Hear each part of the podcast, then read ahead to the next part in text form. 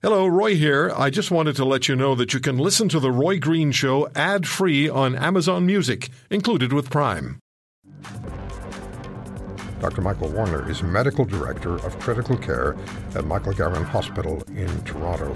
A patient of Dr. Warner's in her 40s has just died of COVID, and her circumstances really point, those circumstances point to what we have heard in the past about essential workers and vaccination.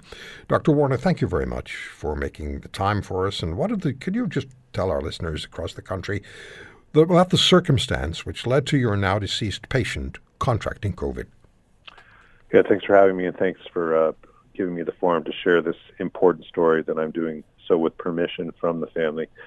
Uh, so my patient, as you mentioned, uh, died yesterday. She was in her mid 40s her husband is a factory worker in the Toronto area. This is a, a family of new Canadians. And uh, the factory that he works at had an outbreak of COVID, but that outbreak was not on his shift. You know, he was working, I believe, the night shift, and it was on the, the day shift. So he was told to go to work. And uh, so he went to work because he thought that that would be safe based on what his employer was telling him. Even if he didn't want to go to work, he would not have been granted paid time off to get a COVID test because that's the big gap in our paid sick leave policy. Once you get COVID, most employers will provide two weeks time off. But if you're feeling unwell or if you don't want to go to work to get a test for some other reason, there's no paid time off. Well, he did get COVID uh, with the UK variant, and so did his entire shift, and so did his entire family, including his wife. And uh, his wife was admitted to our hospital and uh, when she was first admitted, all she needed was oxygen. Two days later, we intubated her. The next day, we proned her. That means she had to lie on her belly, uh, paralyzed and sedated. And then uh, on Friday, um, the team from Toronto General Hospital, a quaternary care center, came to our hospital. We had a total of 17 people working on her for three hours to get her on a heart-lung machine, also known as an ECMO machine we almost lost her. I've never had a patient so close to dying in my hands, but we were able to save her and transfer her to Toronto General, where she passed away uh, 24 hours later. And uh, in my view, her death uh, is completely preventable. It's heartbreaking to hear this.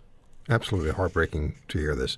And her family um, didn't have an opportunity to speak with her over the last and be with her over the last several days of her life. No, uh, unfortunately, they, they got to hear from me over and over again as I was explaining to them how she was deteriorating. And it would be me calling and, and speaking to her husband, for whom English was not his first language, and having their, their young daughter you know, translate the medical situation of her own mother to her father. And, and I can only tell you, how, I mean, how brave she is and how brave she was.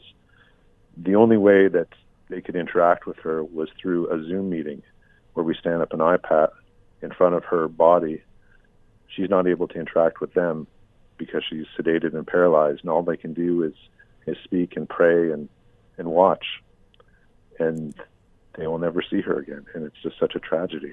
Yeah, Dr. Warner, talk to us please about uh, the essential workers in this country and prioritizing them for vaccine.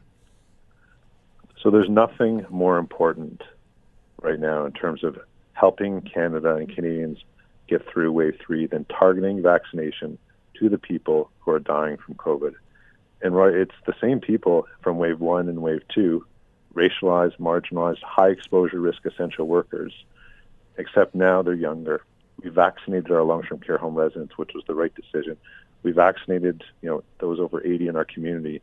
But now those who can limit their exposure risk, there are lots of people with means in Canada who can, they're not the ones who should be vaccinated, even if they're elderly. While we have limited supply, those who work these high risk jobs in congregate settings need to be vaccinated because when they get COVID, as demonstrated by the story, it's not just their them that are, is affected; it's their entire family.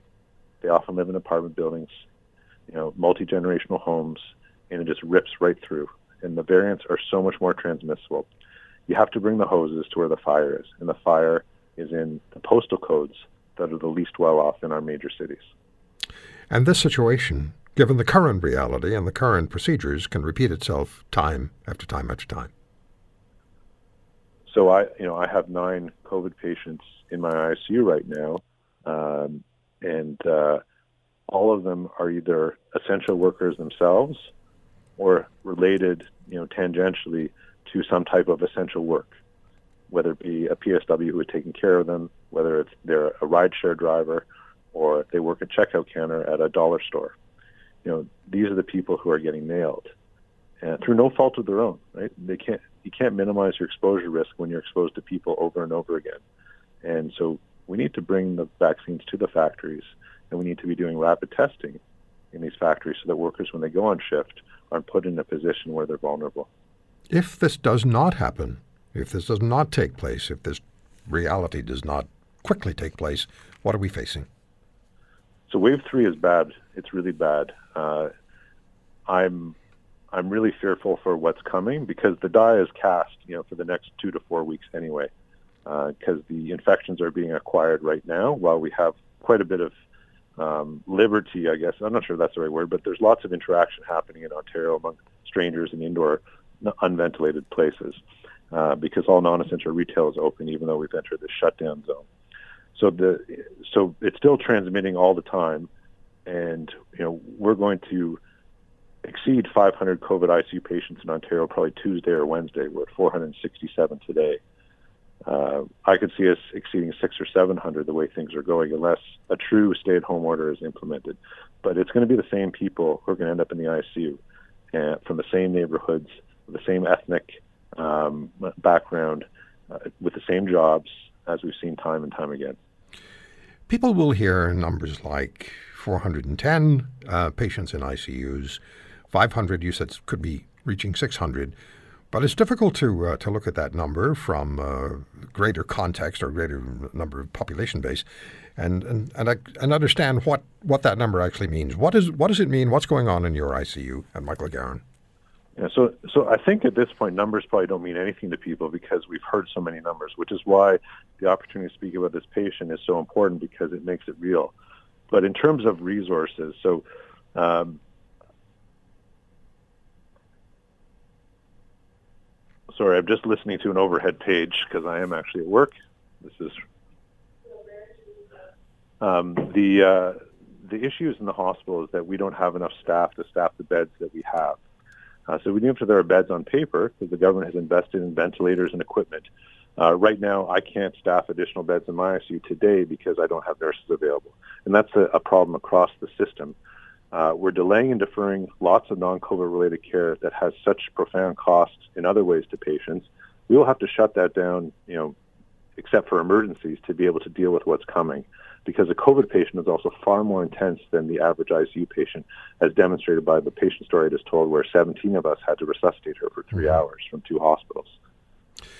Uh, we we have a minute, uh, Dr. Warner. The the impact on healthcare professionals, doctors, nurses, uh, the staff uh, must be Im- it was just immense. Yeah, I think only when this is over will I fully understand uh, what this has been like. I mean, we're I feel more in the middle of this than ever because wave one we were scared because we didn't know what was coming. Wave two we kind of knew what it would feel like and it wasn't as bad as we thought it would be. Wave three is far worse than we expected and it's going to get much worse than it is now. So uh, we're still in the thick of it, and uh, you know this is our job to help people. But uh, you know when we're at work, it's COVID, and when we go home, it's COVID because it's COVID for everybody all the time. So I think you know if you have a healthcare worker in your circle of friends or family, just check in on them uh, because uh, a lot of people are, are, quite worn out. And get it uh, vaccinating the essential workers, as you said, uh, take the fire hose to the fire. If you want to hear more, subscribe to the Roy Green Show on Apple Podcasts, Google Podcasts, Spotify, Stitcher, or wherever you find your favorites. And if you like what you hear, leave us a review and tell a friend. I'm Roy Green. Have a great weekend.